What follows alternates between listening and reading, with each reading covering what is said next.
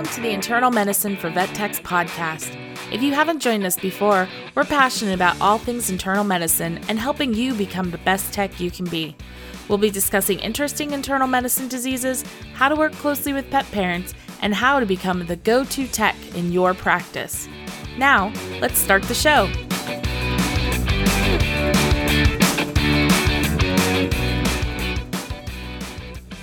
Hi, everybody, and welcome back to the Internal Medicine for Vet Techs podcast. Thank you so much for listening and making a, a commitment to learning. I am your host. I am Jordan Porter, and I'm joined once again by the cute Bailey Porter.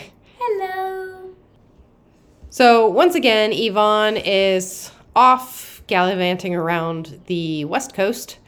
Um, who knows what she's doing? She moved to Oregon, but then had to go back to California for a little while. And so she is unavailable to meet with us. So we're going to do a little bonus episode together. Uh, although Bailey didn't have a lot to say last week. So we switched gears a little bit and tried to come up with a good topic that we could talk about. Um, so that way we could engage her a little bit more. So, we're going to talk about basic animal first aid. So, of course, everybody listening here is going to know a lot of the basics, but we do actually get a lot of members who listen to our podcast, surprisingly, who are still in tech school. So, it's a lot of those things that what we would like to share with people like you, Bailey, and like other people who own pets of like in this in this case of an emergency, like what can you do before you get to the vet, right? Like how can you help?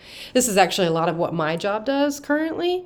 Um, but I do think it's very important information. So like as technicians learning, I think it's important to know like, hey, like how can like what tools would we have at home to help a pet um, before a pet sees the vet clinic? Yeah.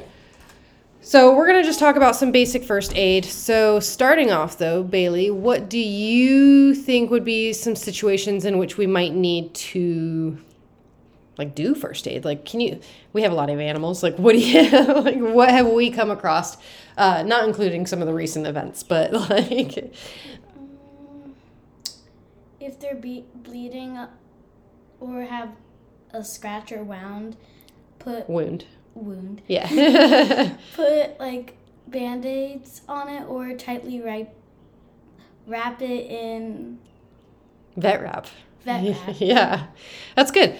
But see, there are things, and we'll talk about it, obviously, right? Like, but there are things like that that a lot of people would think to do right at home. Like, say Riley's out running around in the backyard and slices his paw pad open on an oyster shell, although we don't have those anymore. But like, it's a thing. It happens. Um, or a stick or some sort of like piece of metal. You know, the dogs. That Yeah. Whatever. But then they come in bleeding, and a lot of people think, oh, I gotta right, wrap this as tightly as possible, right? Because we think apply pressure and that's gonna stop bleeding, which is true. But when it comes to pets, well, yes, that is true. We don't necessarily want to leave tight bandages on. Um, so we'll talk about, let's see, what other things can I think of that we hear about? So there's obviously heat stroke, which I know you and I have talked about a little bit because I worry about it in the summer with our dogs, right? What do you think heat stroke is? Where they get too hot and faint. They can, yeah, but it actually can be super damaging to their organs and things like that. Think about it. Your normal body temperature is up to 98.5 ish, right? A dog's normal temperature is 102.5 at the highest normal, technically. But when dogs develop heat stroke, they can get up to 106, 108 degrees. Yeah, so those situations can be really scary. And what do you think your body would go through being that hot? Your organs would fail. Yeah, you're right. Um, along with like your blood system, so the the things in your bloodstream that make it so you clot actually get destroyed in pets with heat stroke. Um, so they can bleed very easily and not stop bleeding. I know, morbid. I'm sorry. Um, so we'll t- we can talk about heat stroke things that we can do at home. We can talk about we can talk about toxin ingestion. I mean, again, think of all the things that our dogs have eaten. Luckily, nothing like toxic. They've just eaten plastic and things like that and toys. Just plastic. but we talk about it with the chickens and stuff too, right? Like we think about what plants they can't eat and things like that. So we can talk about that and some first aid options that we could do at home. Um, and then there are obviously going to be some more severe situations. So there's something called a GDV, which is a a bloat. I know you've heard me talk about bloating. Like I specifically won't let Moo Moo outside after he eats so we don't bloat. Um, so that's where their stomachs are super full and they fill up even more with gas, but they like dogs will go running after they eat and like be panting and swallowing air and their stomach will flip over on itself. And that can cause it to die and cause it's called necrosis. Um, so we can see more severe situations for that. Things like that, we can't do anything at home. You have to go to a vet right away. Um, but we would have to know what to look for. But we're not going to get into all that. Uh, what else can we start treatment on at home? Like snake bites, spider bites. We would have a lot of that around here if it wasn't for all the chickens eating all the snakes. Num num num. Yeah, right? Ooh, snakes. Danger noodles. Danger noodles. Danger noodles. You have a good eye for snakes. Remember last summer when we were out in the woods and you saw that baby copperhead? Oh yeah. Copperheads are dangerous, especially babies. Yeah. You weren't near it, you just saw it. I was near it. I mean, no, you weren't. You were up in the blind. no. Either I was way. walking. Why do you think I always tell you guys to wear tall shoes when you go through the woods? Fair enough. Wear your boots. Um, so we can see things like that with our pets too. So there are some things that we can start at home and then get to the ER, right? And then I know I talked with Uncle Corey about this, but everybody should have like a little pet first aid kit at home, right? For like things that we can do at home. So we'll, we'll kind of talk about all of that stuff. Um, what do you want to start off with? Um. What if your pet starts giving birth at home? Oh my gosh, going through Pua again? Yeah. Uh, that's not really first aid because a lot of times uh, dogs very much know what they are doing, right? Like, like with Pua. Um, you guys were at school, but um, well, no, we were home. you were home after school. Oh yeah. But uh, the majority of the time, dogs and cats can deliver puppies and kittens without any assistance. There are certain breeds that struggle uh, English bulldogs, Frenchies, anything with a squished face, which is why we'll probably never have any of those.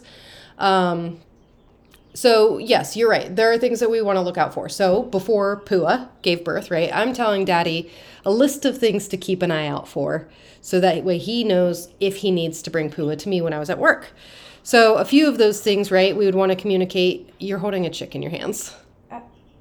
No, I'm not. As long as the baby chick doesn't make too many appearances on the podcast. He, he won't, but I'm still listening. Uh huh. Are you? Yeah.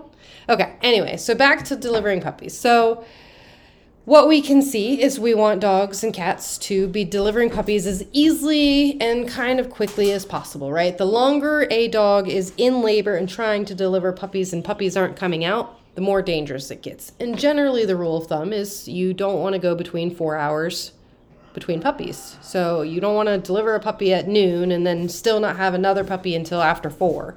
That can mean that there's a problem um, if they're pushing, pushing, pushing. Do you remember looking at Pua when she was going and her her belly would kind of like tighten up? Yeah. So that's pushing. So when they're doing that and they're pushing, pushing, pushing, and nothing's coming out, right? Or another thing that can happen is a puppy or kitten gets stuck. So they make it some of the way out, but not quite all the way, and they can't quite make it. Um, some parents will try to pull and help. Not recommended any of those situations, it's generally recommended to take your pet to the ER. There's not a lot you could do at home. There's several breeders out there who've been around the block and done it a million times, so they have injections at home that they can give to help stimulate and get things going. But for the average day to day person, that's not going to happen. Uh, what else would you like to? You want to learn about the heat stroke? Yeah, kind of. It's something to watch out for, especially here. We live in Georgia, so it gets very hot. But we generally keep our dogs inside during the hottest parts of the day in the summer. And like I said, so that is so we make sure that they don't get too hot and their body doesn't start to shut down. So signs that we can see though that that might be occurring. What can you think of that you might see if a dog's starting to get too hot? A lot of panting and mm, they're slowed down a bit. Yeah, so they become lethargic. That's what that means. So it means that they're just not quite acting right. They seem lazy and like just under the weather, right? So you're right. Yes, they can slow down. They can pant a lot. So sometimes you can see um, their eyes will get really red, right? Or their tongue, because it's hanging out and they're panting a lot, their tongue gets super red. We call this injected. Um, I'm just going to tell you all these terms like you're going to remember them tomorrow. But uh, other things we can see when it starts to get too hot, right? When because think about it. If a dog's already hot, say their body temperature's already reached like 103, 104, they're hot, they're panting, they're getting really red. Sometimes they can act lazy and like lethargic. Sometimes they can act restless because they, they're trying to like cool down. But then all that panting and that activity and that breathing super fast, super hard actually makes pets hotter, right? So then it's going to raise their temperature even more. Now, things that we used to do at home, or we'd say we used to do at home for pets, is quickly cool them down as quick as you can. Get them in a nice cold bath or something like that, right? Well, that's no longer recommended. Medicine changes, it's great. Um, so, something that happened again, I learned that what 15 years ago, and so now it's different. Now we want to slowly cool them down. We don't want to rapidly throw ice all over them or dump them in the cold shower. And people do this all the time, which is logical thinking, right? Like if something's super hot, you want to cool it down as quickly as possible. But when the body's in that state, do you know what controls body temperature? Blood. Close. Um, organs. Nope, kind of. Well, one, Brain. the brain, a specific ah. area in the brain. But I'm not going to go into those details. But Because I would not remember that for like no. But while. what happens is if you have a really hot pet and then you cold like cool them down super quick, then their their the part in their brain gets a little bit confused and like so regulating body temperature, right? We already know that we got super hot, but now all of a sudden we're super cold and it just doesn't have time to adjust, right? So we can actually cause more damage by trying to rapidly cool something down. What if we like set them in front of a fan? Exactly. So we want to slowly cool them down. We used to put alcohol, like rubbing alcohol, on their paw pads because dogs and cats sweat, quote unquote, sweat from their paw pads and their ears. So those are the quickest ways to cool down. That's where their capillaries are exposed, and that's the quickest way for them to cool down. Mm. Because what a body does to regulate body temperatures, blood does Yeah. play a role.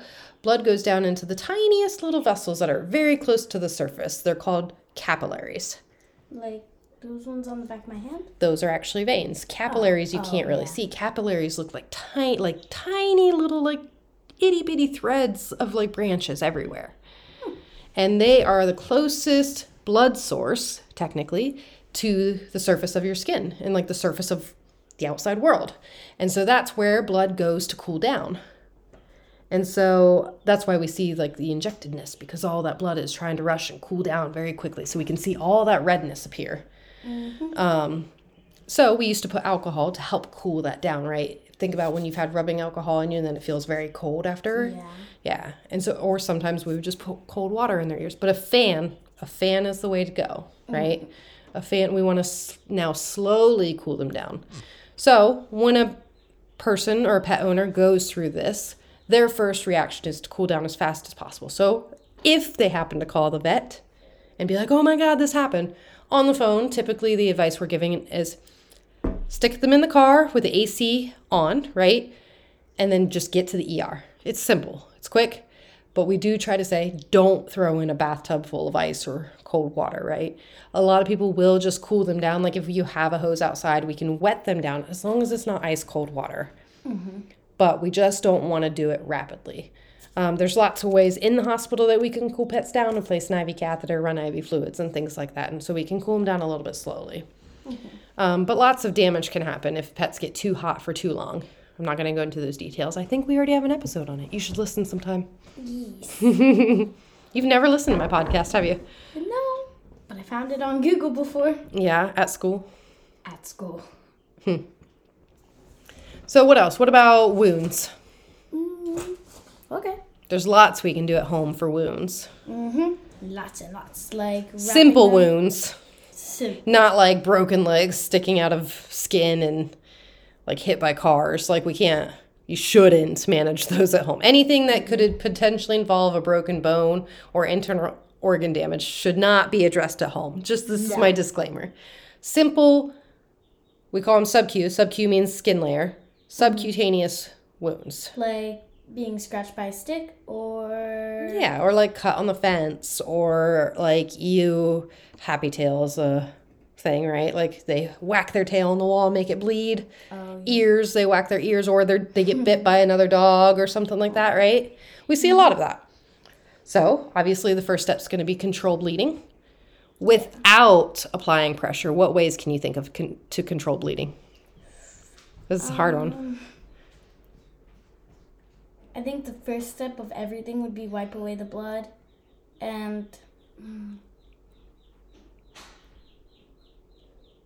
walk it off. No. yes. That's my girl. yeah. Just, just walk it off. You're fine. yeah. Um, but It might surprise. The answer might surprise you. hot water? No, you're you're on the right track though. Um, All right, we're just gonna talk about it. All right, so say Riley or Mumu or whoever out back uh, comes inside and they have a little like cut, eh, maybe about like this long, an inch long, maybe on their leg. It's bleeding some, but it's not like gushing blood, right? Like, so we want to take care of it. So first thing we want to do is apply pressure, right? We just grab a paper towel and just put it on there, pending the dog is not aggressive and trying to bite me. Um, so we put the paper towel on there. Then we're going to gather our supplies. So another thing that we can use though is ice. So what ice does is it constricts. Remember I talking about waiting for me to guess. I was like, ugh. Nope. So anytime this happens, I'm I'm going to tell you to run for an ice pack because what an ice pack does is when we apply that cold to those bleeding vessels, right? It's vessels and veins and capillaries that bleed. And that's where the blood's coming from. We apply ice to it and ice is going to shrink things, right? Remember how we talk about ice shrinking things like in science class and stuff? So it's going to shrink those blood vessels and make it so like not as much blood can come out of those, right? And we're still applying pressure. Yes, we kind of want to wipe away the blood, but blood also plays a role in stopping bleeding. How? I know. Does it just dry It makes up? sense. Well, w- mm, yes and no. So there's platelets in our blood, right? Platelets are little band aids that essentially float around our bloodstream. And so what they do when a pet or we or anybody starts bleeding is they then go, they're just floating around until they get an alert saying that they have a job to do, right? Mm-hmm. Then their job is to go to that wound and stick to that wound and essentially form a barrier, right? It's going to form a very thin, very temporary oh. barrier to try to stop bleeding. And to stop getting infections in? Kind of, yes. And then what they do is once they've made their little barrier, this all happens within like milliseconds, by the way. Um, they then signal to coagulation factors. So these are factors made by like the liver and other parts of your body that float around the bloodstream as well to help clot. What does a clot do? Um, basically like a bandage on top of the wound. Yeah, but like a clog, right? Like it's going to clog things because really every day, every movement you make, everything that you do, everything you touch causes little tiny tears within and throughout your body. So your coagulation system's constantly working to make sure that you're not bleeding internally and things like that. Whoa. Yeah. So the coagulation factors then all go to this site of bleeding and say, all right, platelets, we got it from here. And then some of the platelets will just be like, all right, cool. And some will just kind of hang out and linger there. Mm-hmm. The clotting factors and the platelets, and then it brings in like red blood cells, white blood cells, and other things just to help form a scab, essentially. Mm. So it's going to seal up those areas.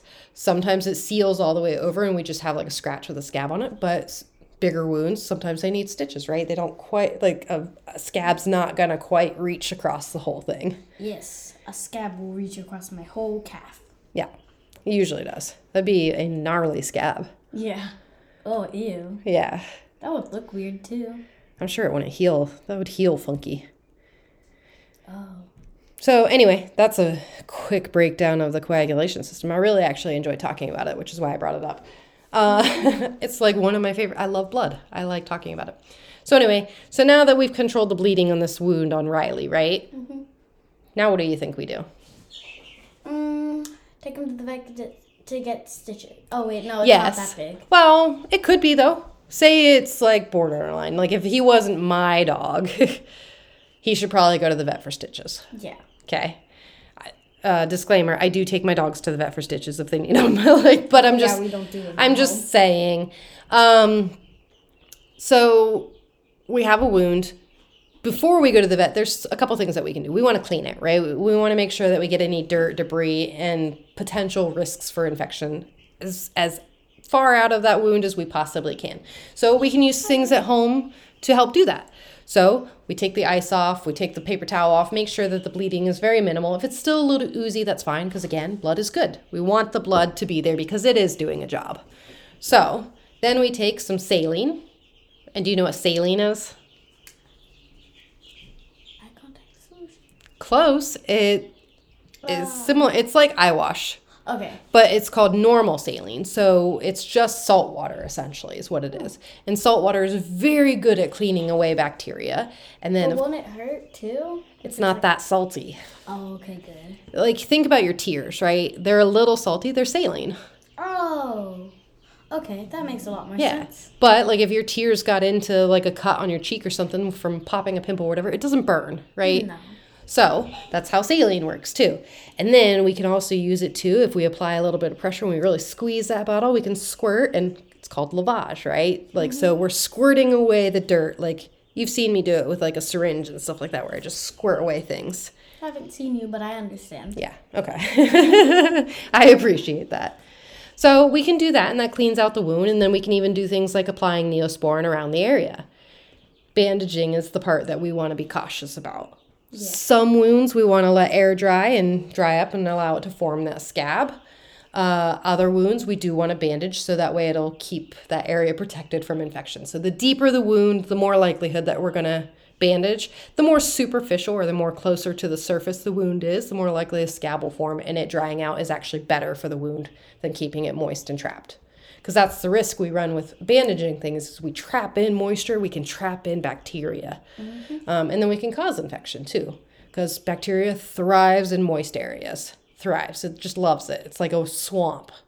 So this is amazing. It's like what the witch from like Hansel and Gretel. It's like, come here, my pretties, I have candy. It's yeah.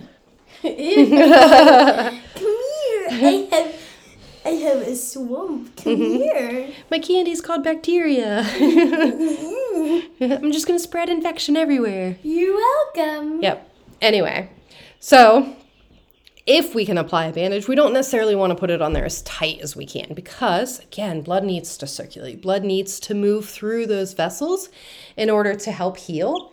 And then also, we don't want to lose feeling to our paw or our fingers or our toes or whatever. We don't want to risk cutting off that circulation. If those parts of your body, any part of your body, can't survive without blood.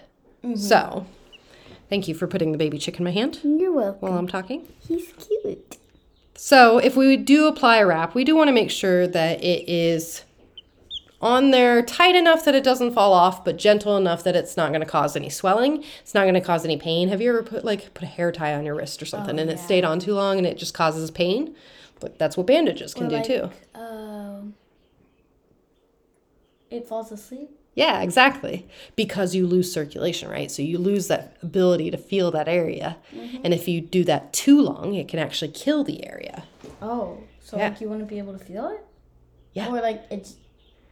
Oh, girl, wait until I tell you about how they like castrize, like neuter, like goats and things and like farm animals Don't tell me. Don't. on that topic. Anyway, so like I said, there are things that we can do at home. We can talk pet parents through at home before they go to the vet. Yes, something like that, like a significant wound that's pretty deep, may or may not need stitches, should be addressed, right? Like if we can start antibiotics, we should. If it doesn't need antibiotics, we shouldn't. If it could heal just well enough with neosporin, because neosporin is safe for dogs, can cause some issues in kitties. So if kitties get neosporin, they should wear an e-collar. Dogs should too, because again, we don't want them even licking the wound, let alone licking the neosporin, Yeah. because that defeats the purpose of it. What does Neosporin do to dogs? Same as it does for us. It like helps heal wounds, like it keeps bacteria out. What happens if they eat it? Mm, sometimes they can get a tummy upset, but not usually. Sometimes they can get diarrhea and stuff, but some cats have shown signs of neurologic issues, so brain issues like twitching and- or seizures and stuff from licking it, not from having it on them, but from licking it. So again, things should wear like an e-collar. even if we weren't applying anything to the wound, we don't want pets licking the wound. yeah. so, What next thing shall we learn about? I don't know. That's quite a bit of first aid. Do you have any questions about it? Mm, yeah. What happens if like they swallow something and they start choking? Ooh, have you seen those videos of like dogs choking on balls and like okay. yes, you should go to the vet. There's actually really not a lot you can do at home if a, if a pet's choking. And there's a couple different ways to choke. Oh. Well, think about it. You have two holes in your neck that you could get something lodged in, right? Oh. You have your esophagus and you have your trachea. Your trachea is where you breathe from. Air goes in and out of there. So that one's a little bit more important, a little more scary if something gets lodged in there. Versus your esophagus is super uncomfortable, but like you're not going to die within like 10 minutes without food or water. Yeah. Um, but you know, cousin Kyle, he had a esophageal foreign body once. That's what we call him. It's where something gets lodged in your esophagus. I was like, as a human, I was like, I didn't even think that was a thing, but it is. Um, so in those situations, so again, uh, there's videos around on YouTube and things of like a dog, a German Shepherd, who was running around playing in the backyard, and the the ball got lodged. Now, mind you, it didn't go in either the trachea or the esophagus because it was too big, but it got lodged on top of those two areas, so we couldn't breathe or eat or drink, and you can see it. And so they immediately went to the vet clinic, which is perfect, right? Mm-hmm. Dog gets sedated if it's conscious, but IV catheter and stuff. Usually, this is several people working on a pet. You got technicians like assessing the dog's vital signs like heart rate, breathing, and temperature and stuff like that, and placing IV catheters, running fluids, drawing blood. Then you have a doctor who will come in and essentially push on the bottom of the ball and try to push it up. But the dog again needs should be sedated to do that safely. Um, but that was a good question actually. But there is really not a ton you can do at home, other than trying to take a minute to breathe. Right? You want to assess the situation. You want to try to think what was this dog chewing on right before this happened. Right? and then we want to see kind of what the signs are like are we choking in our airway or do we have something lodged in our esophagus right? A lot of times luckily it is lodged in the esophagus so they'll do this like gagging coughing thing and like not quite get anything up you know the yeah. Um, sometimes if a pet parent if the dog is willing can look into the mouth and can actually see what might be lodged there. Um, the heimlich maneuver isn't quite as easily in pets as it is in people. Obviously, our anatomy is very different. Yeah. Um, but some people will try that, right? You can do a good smack on the back. That's how you do it to babies. Don't even give me that look. how do you know that that's how you do it to babies? Um, I have children. I had to learn like how to save your guys' lives if I needed to. You're welcome. Thank you. Luckily, I never needed to do it. I was about to say, like, you had to do it on one of us? No. I have had to shove my fingers in your mouth and like pull yeah. crap out of your throats. So thanks for that. No. you got banned. From, you got banned from Cheez-Its in the back seat of the car for a while after that. Thank you. yeah. So you know, there's are there are things. Um, so remember, pet parents can do that too, right? They can like stick their finger in there and try to swipe away anything that might be reachable in their throat, pending that they don't get bit. Everybody runs the risk of their of them getting bit. Any other questions? Mm, not right now. So we talked about snake bites a little bit though. What do you think we could use at home for a possible snake bite? And there's a lot of myths out there about how to help a snake bite. So Yeah, no, not sucking on it. That's how you get more in your body. Um. snake bites and dogs and cats and stuff are actually pretty difficult to find until later, unless you actually see it happen. Oh. What do you think happens to a dog if it were to get bit by a snake? What do you think like the first couple reactions would be? Limping. Mm-hmm. Um. Pending it got bit in the leg. Yeah. Details, Bailey. I don't learn details, mother. We're gonna talk about this homeschool gig again. um. What else? swelling, right? Think Yeah. about when you hurt yourself, right? And you get swelling. So when snakes bite, same with spiders too, and like ants and things. What happens to us, right? Or like mosquitoes. We get bit, it starts to swell. Uh, sometimes we feel pain, right? Like specifically like a fire ant bite or something, right? We get a little bump and then we feel pain and it gets red. So that can happen too. Sometimes we can see discharge, like oozing from the site. What we really want to look for is for the like puncture wounds, right? So we want to see where it is. So we want to we want to see things like that, and then if there is swelling in a red area, and you're able to notice it, say it's like it just happens to say it's Finn's. It just happens to be an easy white dog where you can see everything that happens to his skin, right? Mm-hmm. You'd like to circle the area of redness and swelling so you can watch it grow. Well, you don't want to watch it. Obviously, we're going to try to do these things and then get to the vet. Um, but we can give Benadryl.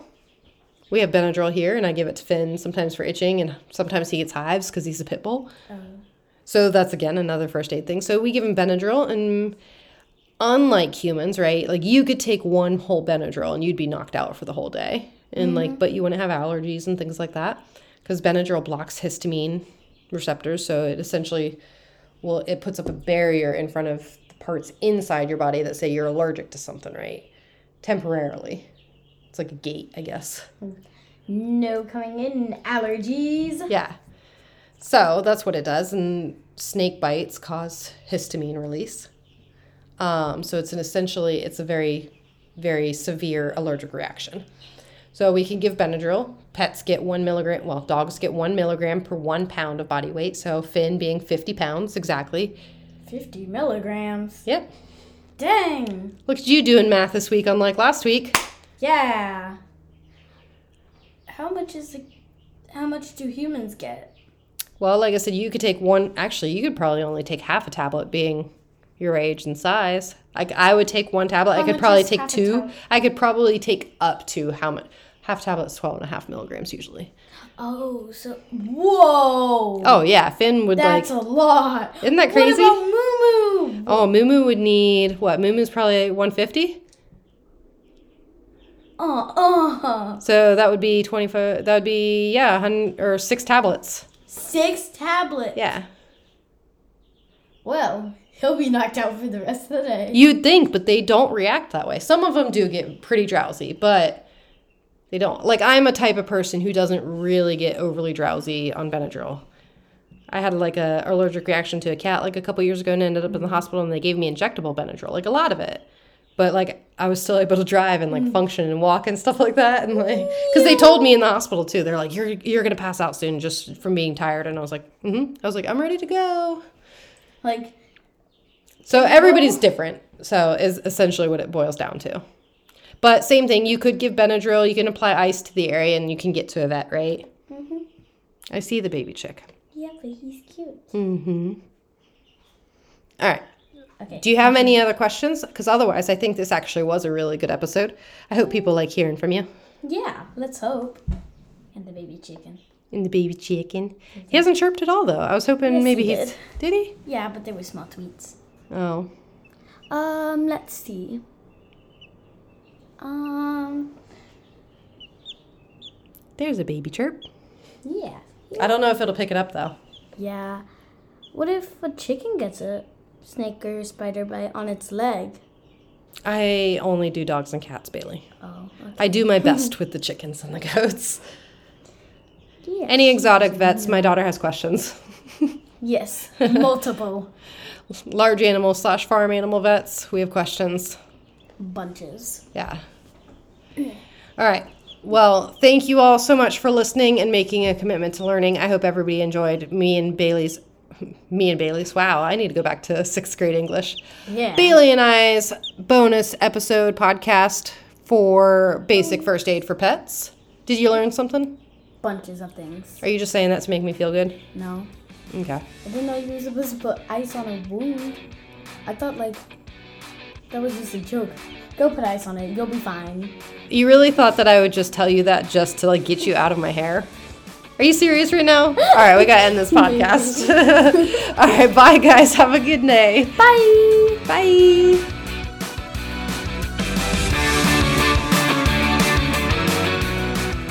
Thank you for listening to today's episode of the Internal Medicine for Vet Techs podcast. If you like what you heard, we'd love for you to share with someone you think might enjoy the podcast. And make sure to subscribe so you never miss an episode. Want to give us a boost? Please leave a review on iTunes or your favorite podcatcher, and we'll be sure to say thank you. Find out everything about us at internalmedicineforvettechs.com. Talk to you next week. Bye.